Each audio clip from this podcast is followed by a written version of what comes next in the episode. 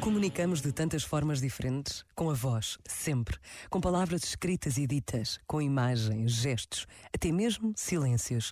E rezar é algo semelhante. Rezamos a falar, a ouvir, a ver, rezamos dentro e fora de casa, no silêncio de uma igreja ou na agitação do trânsito. Por vezes, basta a pausa de um minuto para rezar. Pensa nisto e boa noite.